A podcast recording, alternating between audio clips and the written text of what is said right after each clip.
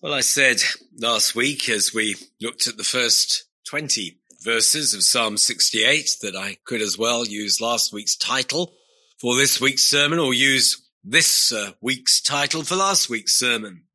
Well, tonight's sermon is entitled God's Supremacy, but actually we were seeing that when we were considering us as the people of God, protected and preserved. And the thought is not far away in these last verses of this psalm that particularly we're going to be looking at this evening, though not exclusively. It is one psalm and the themes at the beginning are the themes at the end and uh, the themes at the end are the themes that are there at the beginning. And it's hard. And I said it was somewhat arbitrary that we cut it off at a particular point, but in a sense to try to make manageable the task of preaching and so that we're not trying to fit too much into one sermon. But as it stands, there's still more material here than I can certainly cover in this sermon. And I'm sure there are questions and verses that you'll be looking at, puzzling over, and that I'll not be able to have the time to spend uh, on this evening. But that, as it may be, we see within it contrasts. We saw them last time. They're there again. And God's people, well, they come across, don't they, in this as needy, they come across as a, a people surrounded by much hostility with enemies, kings surrounding powerful, powerful nations that we were looking at a little last week. And we have to see that that is our place, that we need preservation. We need protection because there is a lot around us and about us. And we need our, perhaps our spiritual senses at times quickening to be able to spot that and see it, recognize it, and be able to pray about it. But we saw that uh, the failure of old refugees, uh, success and power and fame and status, that they simply won't offer us the protection, the preservation that we need, that hatred that is, is there and which we, we see coming a, across to us there, the, the mountain of many peaks in verse 15, beautiful mountains of Bashan. But this is not a representation of where God's blessing is. God's blessing is upon his mountain, Zion. There's the difference that all the beauty and all the splendor of the world is, is actually full of envy and dislike, discontent towards God's word, God's work, what God declares to be his holy habitation. Well, our first heading tonight, really God's supremacy being the sort of theme to hold before us. Serving notice on the wicked. What God in part is doing, he's serving notice on the wicked. Right at the beginning is a, a prayer for God to act. Let God arise. Let his enemies be scattered. Let those also who hate him flee from before him. And the prayer is also an expression of God's intention. That these are not fine words, hopes, aspirations to sort of throw into the air, but where there is nothing that's going to follow, that it's just pious hope. That it is actually a prayer that is expressive of what is actually God's intention. That he's going to scatter. He's going to scatter verse one. And we saw last time perhaps he scatters the kings in verse 14. It's like a flurry of snow. They've all been scattered. There's not much substance to a flurry of snow. It's, it's insubstantial. And that's what God has done. He's going to scatter them for all the might and majesty that they have. The language is, is, is one of supremacy that they will, they'll melt away. Wax melts before the fire in verse two. They look so solid, permanent and enduring. They looked as if they were built to last. But like wax, when you begin to apply the candle to it, well, quickly it's turning liquid form and dripping down and filling your saucer or whatever there with, with all the molten wax. Just melts. And as smoke is driven away, well, if there's bonfire, but there's a breeze. Well, you know all about it, don't you? Because the smoke gets blown all over the place. And the smoke can't stop it happening. It hasn't got any substance, no ability to come back with some superior power or force. It just gets blown away. And there is that whole aspect of God's supremacy bound up in the kind of terminology, the kind of illustrations and words. Armies, well, what of them? Verse 12, they flee. They. And uh, they're describing the folk at home, dividing the spoil. There's going to be plenty. These kings don't stand a chance. They've gone. And there is the plunder to enjoy. Well, within this and this whole thought of God arising, dealing with his enemies is not an act of pique or hurt pride. Is not God, as it were, arming himself there and taking all his adversaries to court. Some pretty famous cases going through the courts in this country and over the water in the United States. Some pride that's been hurt and perhaps is going to get hurt a little bit more by the time the judges in these cases have brought in their, their rulings. But just a bit of petulance, a bit of petty pride, uh, a bit of synthetic, at times perhaps even performative anger. And uh, really, it's just an emptiness there. There's nothing worth being angry about or that person feeling they've been wronged. Well, when you look at who they are, you think, well, they don't really amount to anything very worthwhile. Whereas God, this is not petulance. This is not some petty hurt pride. This is actually justice. This is justice. God doesn't declare wickedness and the wicked in careless language. People quickly uh, reach for the most pejorative terms that they can. They uh, quickly to their lips will come very strong denunciations. Well, God can describe people as enemies. God can describe the wicked. They are perishing at the presence of God and not be wild in the use of his language. He's not inaccurate here. He's not exaggerating so as to feel a bit better about administering justice and wrath to them. This is righteous anger. And it's hard for us sometimes to grasp it because we don't often feel it ourselves. Very often our anger is, is there directed at something that's not perhaps quite as worthy an object as is God's anger. And he makes it there to count. The wicked may have weapons, but God, well, just referring, as I say, still to some of the material that was before us last week in verse 17. Well, he has more. He's got 20,000, even thousands of thousands. You can't number them. That uh, his victories, putting it in earthly terms, comparing God and the armies of the earth.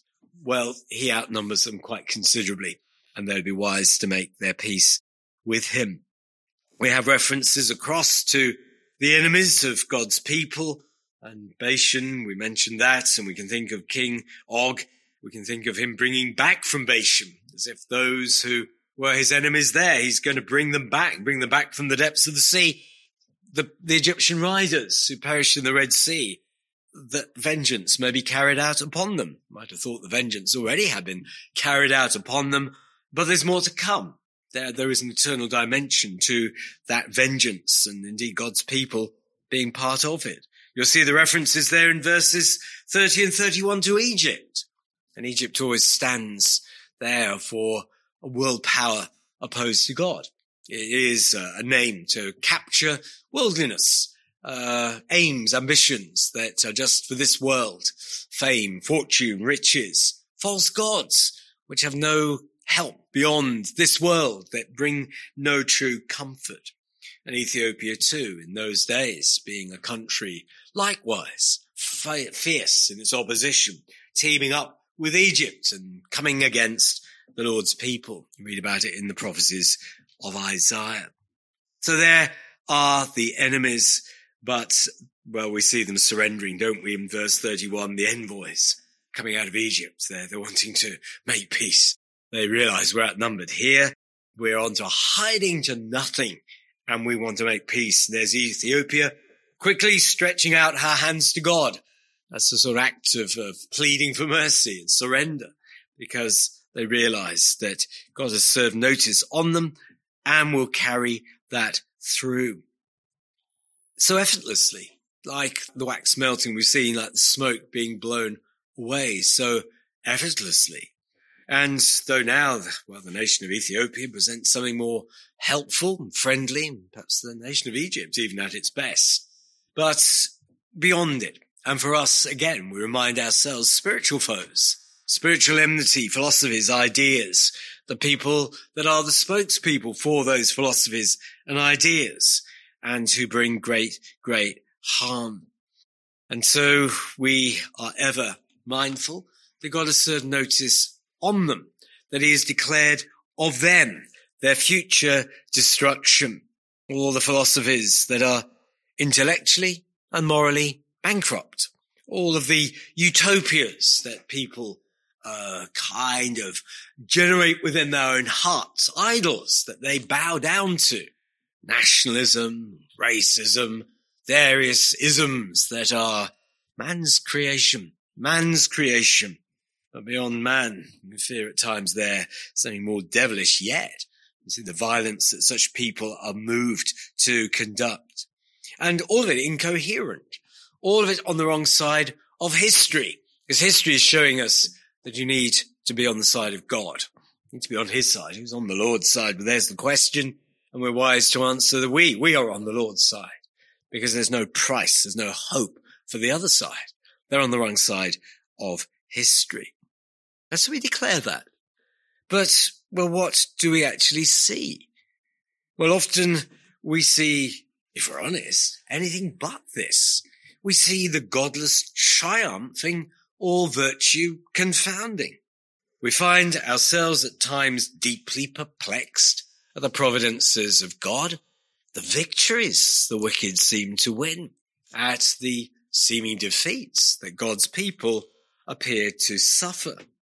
Well, in Psalm 73, the psalmist, I'm just going to read actually a fair section of it, has, has questions that really speak for us all just to verse 2, Psalm 73, and just following through into the Psalm.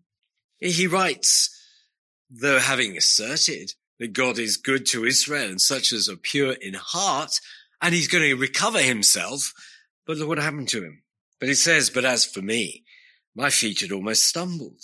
My steps had nearly slipped, for I was envious of the boastful when I saw the prosperity of the wicked. There are no pangs in their death, but their strength is firm. They're not in trouble as other men, nor are they plagued like other men. Therefore pride serves as their necklace, violence covers them like a garment. Their eyes bulge with abundance. They have more than heart could wish. They scoff, speak wickedly concerning oppression. They speak loftily. They set their mouth against the heavens, and their tongue walks through the earth. Therefore his people return here Waters of a full cup are drained by them, and they say, How does God know? And is there knowledge in the Most High? Behold, these are the ungodly, who are always at ease. They increase in riches. And he goes on to speak about how he feels all he's done in trying to serve God, love God, believe in him has been in vain. Well, look at the wicked. They're prospering. There I am chastened every day and plagued in that way though I am careful in how I walk and penitent and not, uh, not following in their ways. But then when I look at their ways, they seem to be having a whale of a time. They seem to be getting away with it. And they speak against God. They talk against him there and he doesn't seem to do anything. They just seem to go on in that way, living a life of ease, increasing in riches, as though they were prosperous. Well, that's in the word of God. That's valid for God's people to feel. And the psalmist is expressing something there, which I'm sure at times we all feel. Where is this justice? Where are the enemies being scattered? Where is God arising? We see so much woe, so much trouble in the world where the wicked seem to be prospering. Adversaries against the church seem to be strong. We pray for the suffering church, don't we? So many countries, so many places where the religion, particularly Islam, of course, is, is greatly opposed, holds the upper hand, treats Christians as very second class citizens, as though they have no rights, no place, can be treated like dirt and can be abused and can have the law used against them that their testimony won't stand up. The testimony of a Muslim much more valuable in that way. So we have much to provoke us, much to have to bear. You read Psalm 68, you read the things you do, but then you see the ease that the psalmist in Psalm 73 writes about. You see the way in which they have abundance, their violence, they get away with all of that. Their tongue walks through the earth. They're, they're the ones who are doing all the speaking, having all their own way. They, they are masters of the place. They seem to rule. They seem to run things here. And we can wonder at that. It's interesting, I think, in Luke chapter 18, in the parable there of the persistent widow. God actually anticipates this when he says that, well, she went, just to paraphrase quickly the psalm, she went and went and pestered this unjust judge till finally he gave her justice, the justice that she was looking for against her adversary. And then the Lord explains, Luke 18, verse 6 and following. Then the Lord said, hear what the unjust judge said, which was just earlier in the parable. And then the application. And shall God not avenge his own elect who cry out day and night to him, though he bears long with them? He goes on, I tell you that he will avenge them speedily. Nevertheless, when the son of man comes, will he really find faith on the earth? Well, people have given up. He is saying to them there, yes, he, he will come to the aid of his people, his elect. You cry out to him day and night. It's not been an easy journey for them. And they've been crying and crying and crying because they've seen nothing. They haven't seen what they're expecting to see happen because God has been bearing long with them. He's kept them waiting, kept them waiting, waiting, waiting. But do you know they didn't give up? They kept crying and crying and crying. And then I tell you, he will avenge them speedily. Well, we've got second Peter chapter three open there, haven't we? A day like a thousand years, a thousand years like a day that God is not uh, moving slowly at all. May seem to us at times he is, but he's not. And he's moving plenty, plenty quick enough. The wheels of justice are in motion, even though we can feel very, very disappointed and long to see more, seeing the wicked triumphing in so, so many places, so it seems. So there is with us in what we do and what we have in scripture what we have in Psalm 68, God's supremacy, we announce it. We announce it. We announce it before, properly speaking, it's happened. There's plenty of history in the Bible. Nations that were upended there in Egypt, which defied God and smarted under his chastisements for that, their temerity in doing it. But we believe that even in this gospel age where we perhaps see the gospel languishing, something the hymn that we just sang, wasn't it? The promises, travailing, languishing, longing to see those things. And people have wept, praying that prayer, Father, let your kingdom come. And we want to see it come. We just see enmity, we see opposition, see people seemingly having the upper hand against the church. But we announce what will be. And we announce it by faith. We read scripture we say amen to it, even though we haven't seen the fulfillment of it. So in uh, First uh, Thessalonians and in chapter five, verses one to four, writes there, but concerning the times and the seasons, brethren, you have no need that I should write to you, for you yourselves know perfectly that the day of the Lord so comes as a thief in the night. Or when they say peace and safety, then sudden destruction comes upon them as labor pains upon a pregnant woman, and they shall not escape. But you, brethren, are not in darkness, so that this day should overtake you as a thief. And he's saying to them, you have light, you have truth, you have the Bible now, we might say, for us, and that that day will come. But if we're beginning not to believe it, then it will suddenly catch us out. It will overtake us will be found careless and faithless. That's why it's said in read it Luke 18, when the Son of Man, when he comes, find faith on the earth, well, they've packed up, given up. The Lord has borne long with them, kept them waiting, kept them waiting. Well, they've given up.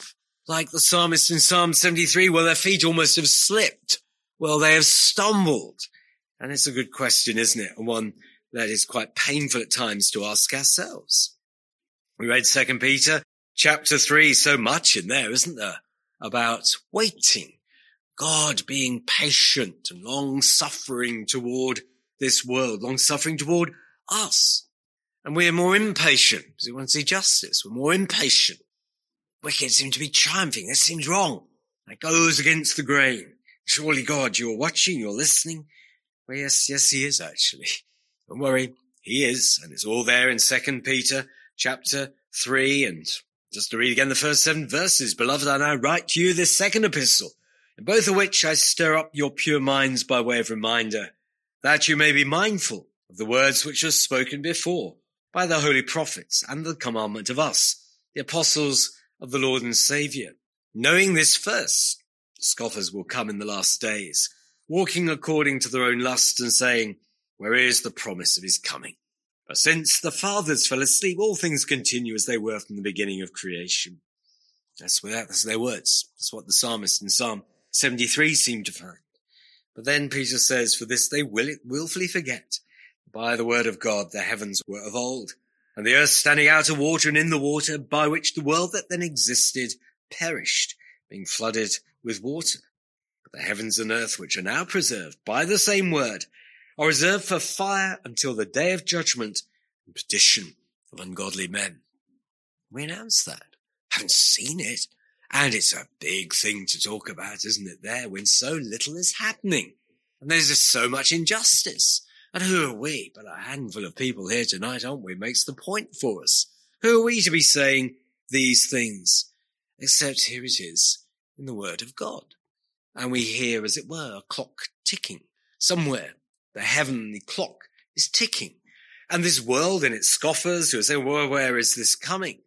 One day going to be shocked and surprised because he will come. Christ will come again. And then, of course, too late for those. It's, it's come. It's sprung upon them. That was the thief in the night. They hadn't expected this. And suddenly they're all undone. And we preach that. We preach that on warm spring evenings when world just seems to be, as we read it here, just going on as it always has from the beginning of creation. How many cars it is going through the marketplace here in Christ. Was it 5,080 or so? It's better be 5,080 tomorrow and the day after that. Life just going on and on. Except one day it won't. And we announce that. We haven't seen it, but we announce it. We preach it. We warn people about it. We take to the streets of Belper or wherever else. We've got the texts outside. We have the internet, hopefully taking this to needy souls wherever they be, near or far, because this is what the word of God says. And it's all in keeping with the character of God who is just. The unjust judge in Luke 18 can at least have some parallel and similarity, but he actually got round to doing the job and giving justice how much more God, who is just? He understands justice. None of us really understand justice, but he does. And he will give what is right. And he will reward those who have done wickedness and acted so cruelly and violently. All the things that horrify us that we read about, there will be justice. And God will bring it to pass, though he might bear long with us, though he might keep us waiting. That's part of his patience. You see it in verse nine of second Peter, that is long suffering toward us, not willing that any should perish, but that all should come to repentance. Still a day for these evil doers to repent. Still a day for careless people who scoff against God to repent. Another day we'll perhaps be out, God willing, in the streets of Belper, God willing. Maybe they won't be there. Maybe he's come before then. Too late. But perhaps not. We'll be out again and warning people again. And that in a sense is because God is long suffering toward the people, not willing that any should perish, but that all should come to repentance. And we say that and in Psalm 73, we seem to be preaching more Psalm 73 than Psalm 68 this evening. But in Psalm 73, when the psalmist perhaps they're rather exaggerating what he is seeing, he's just been so gloomy, so depressed that the wicked seem to have everything going for them. Except when you look more closely, they don't. they're falling apart actually. When you see what trifling things they're satisfied with, what stupid behavior they indulge in, what madness they entertain and treat seriously, you realize that they actually haven't got much going for them at all and that actually it's already falling apart. We found fear. We find unbelief. We find idolatry, the most obvious and basic kind and people demeaning themselves and behaving very tawdry ways. I won't allude there to what some of the cases in the courts are revealing at the moment. That people, more money than sense these people have here, and their behavior just beggars belief. Well, God has served notice on the wicked. Take heart. Be patient. He is bearing long with us, bearing long with this wicked world. We must be patient and not forget the promise of God, which is what Peter is saying here. Though you may be tempted to be deflated and discouraged, that you may say to, where is the promise of his coming? And Peter's there to say, don't go down that road. He said he's coming. The flood that he brought, that is a proof that one day going end this world. Fire that isn't just going to destroy. It's actually going to bring something better out of it. It's going to melt with fervent heat, but then something else is going to emerge, the new heavens and new earth in which righteousness dwells, where there will be justice and there will be peace. Well, my final heading this evening is, is actually that we are to sing. Part of our proclamation, part of our act of faith is to sing. That, that is such a theme that comes through in this psalm that we have singing. Verse three, verse four, verse 25, verse 32. Verse 25, you got the singers, the players on instruments. You have there the procession of people, worshipping people, praising people, rejoicing people. The God has declared that he will win out. Verse 21 is going to wound the head of his enemies, the hairy scalp of the one who still goes on in his trespasses. It's been warned actually. So I was imagining somebody, their nations that have been warned, don't do this. But they did. And so they pay for their transgression. And we too will win out. And it says there in verse 23 very graphically in the language of sort of military battles of that day that your, your foot may crush them in the blood. The tongues of your dogs may have their portion from your enemies. Well, that's, that's pretty lurid language there. And we read, don't we, in the New Testament that we're soon going to crush Satan, the devil, our spiritual foe there par excellence, under our feet. And in the meantime, we sing. We are to sing. Verse 32, sing to God, you kingdoms of the earth. Oh, sing praises to the Lord. So inviting people there, come, sing praises, nations near and far, sing his praises. Sing about, well, things that follow in verses 34, 35, as we're in this strength and his, his excellence, his power and protection that's over Israel. His strength is in the clouds, as in the mighty sort of weather systems and thunderings there. And that God is more awesome than his holy places. Mount Sinai was awesome enough, and the shaking and the darkness and the trumpet, but he's matching more than that. His power and glory is greater than that. And he is there giving strength and power to his people.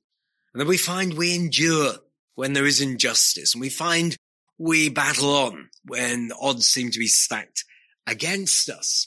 And in that, why we even sing. We are even ready to sing. Singing isn't something people do so much when they're wretched and miserable. Not they go to football matches these days, but I think the taunt used to be you only sing when you're winning. And uh, some truth in that, that the team that's just losing 3 0, the fans there don't usually strike up a song. The team winning 3 0 does, um, not the other team. But we, we are indeed, friends, the, the winning team. We, we have God for us, not against us. We have God serving notice through the gospel, call to repent, repent or perish. That goes out and those of us to hear hear it, and we sing of this God. We sing of his justice. We sing of his dealing with the wicked. We sing of how the ungodly will perish, that there is that side to it. God is not ignorant of wickedness, not disinterested in it, though he just looks away when horrible things are happening to children, looks away when horrible things are happening to women, if he's just pure disinterested in it. Although some of those people may seem to get away with it, or the sentences they get seem ridiculously uh, short. Yet one day, all of it, yes, all of it will be accounted for. And we, not that we think we're superior, not that we think that we have, by our own virtue, kind of hauled ourselves out of the holes that other people are in, or extracted ourselves out of wickedness. No, we attribute it all to God. We'd been there too. We'd been the same as them, same as it all. But by mercy, by grace, we were restrained, we were helped, and we're in a different place. And we agree with God. We agree that he was right to judge. Well, we learnt he was going to judge us, so we didn't repent. We learnt that we needed a savior precisely because else we perish. But there is his death on our behalf and how grateful we were to see that. And we sing about it. We don't just preach it. We don't just read it. We don't just pray it. We should all of that. But we also sing it. Congregations of God's people singing these things. Because the reality of those things, well, we can express it, but there's something more we express when we sing it. There's something more that music gives expression, gives voice, vocalizes better. Those things that are in our hearts that we believe.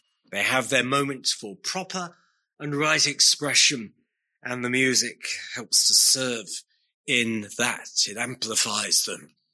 And to whom do we sing? Well, we sing to God primarily. We sing to Him. And, uh, well, we have to very much uh, uh, hope in his own patience and long suffering with us. Oh, our voices can be creaky and uh, ain't quite uh, the best there. And voice choir isn't it coming soon to uh, to Wirksworth and uh, mighty fine voices. I'm sure they'll they'll have there too, and friends who sing in such choirs and places. Well, yeah, we we have creaking voices there, but I'm happy to think that God is pleased that we should sing that we should nevertheless take what is in our hearts, find a tune to fit with it and sing it. Sing it to him. Glorious themes, themes about him, about his victories, about the vindication of his character, about his son and the love that was there, absolutely full, filling his life, filling all of his words and all of his works. Ephesians chapter five, just as an instance of, of what we are about there. And from verse 18 of Ephesians five, do not be drunk with wine in which is dissipation, but be filled with the spirit, speaking to one another in psalms and hymns and spiritual songs, singing and making melody in your heart to the Lord, giving thanks always for all things to God the Father in the name of our Lord Jesus Christ. It is, there's his name. We sing in his name. We lift up his name. And this is our wonderful duty to express it. Yes, to God, but notice it says speaking to one another, that our singing is actually for the encouragement of each of us, that we're here together, uniting in raising our voices, in being expressive of what is true for you and true for me that this Christ whom we give thanks to, so much thanksgiving, isn't there, in hymns and what we sing in our prayers, thanksgiving. And that comes through expressed in what we sing, singing, music, accessing deeper parts of our soul, unlocking what's there, what's been put in by the Spirit of God, and now giving it a place for its proper expression and encouraging each other in that. You're singing, I'm singing. And we're singing to this God together. And we're encouraged to hear each other singing that he means something to you as well, does he? He means that to me. It's like around the communion table. I'm partaking of. You are too. He means that to me. He means that to you. And I'm strengthened by your faith. You're part of this and that's good. And we're in this in a nice sense all together. So we sing and should sing as though we mean it. Ah, hopeless to sing. You don't believe the half of it there. We may sing beautifully, but it's, it's not the real thing if we don't mean what we sing. Acquaintance with him, knowing him intimately, believing that, but we sing it. And sometimes in the singing it, we actually believe it that bit more. What we express and find ourselves expressing, other people expressing, and we come out of it strengthened in faith. Singing with introspection as though we're trying to find something, make something happen, kickstart something. Why, I think those who get so introspective in that, they just lose themselves in themselves than actually perhaps discover what is there to be discovered in the singing. And whatever we lack here on earth, whatever we haven't got by way of voices, whatever we haven't got by way of an ear for music or whatever it might be, well, heaven will perfect it all. They're all the praises that are sung to God, the declarations that we make there will be in perfect harmony, will be expressive of more still. We'll sing to the Lord a new song because we will know more. We'll know more what we're saved from. We'll know more what we're saved for. We will know just how good the Lord Jesus Christ is, just how beautiful his character, how worthy is the Lamb. We'll sing it for more knowledge, more that's gone in, more we've seen, more we've heard, more we've understood, and when the time comes to sing of it, we'll sing of it the more heartily, more willingly, more joyfully, and all of that perfected finally one day and in heaven. So there is Psalm 68 showing us God's supremacy in a world where frankly speaking, we see at times little of that expressed or seen. But we believe one day it will be shown in greater measure. There'll be things on earth to gladden our hearts. There'll be times when God turns the tables remarkably upon his enemies. But the greater installment is Christ's return. And that will right all wrongs. That will put every last thing there into proper place.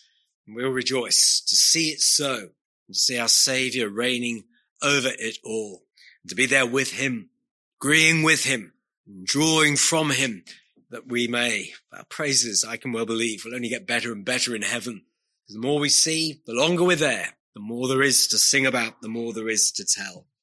So we look forward to that. But in the meantime, friends, we sing. We sing about things we haven't yet seen. We sing about God's justice, God's judgment. We haven't seen it yet, but we believe it's coming. And so our last hymn is 280. Thinking of Christ's return, aren't we, in this? Lo, he comes with clouds descending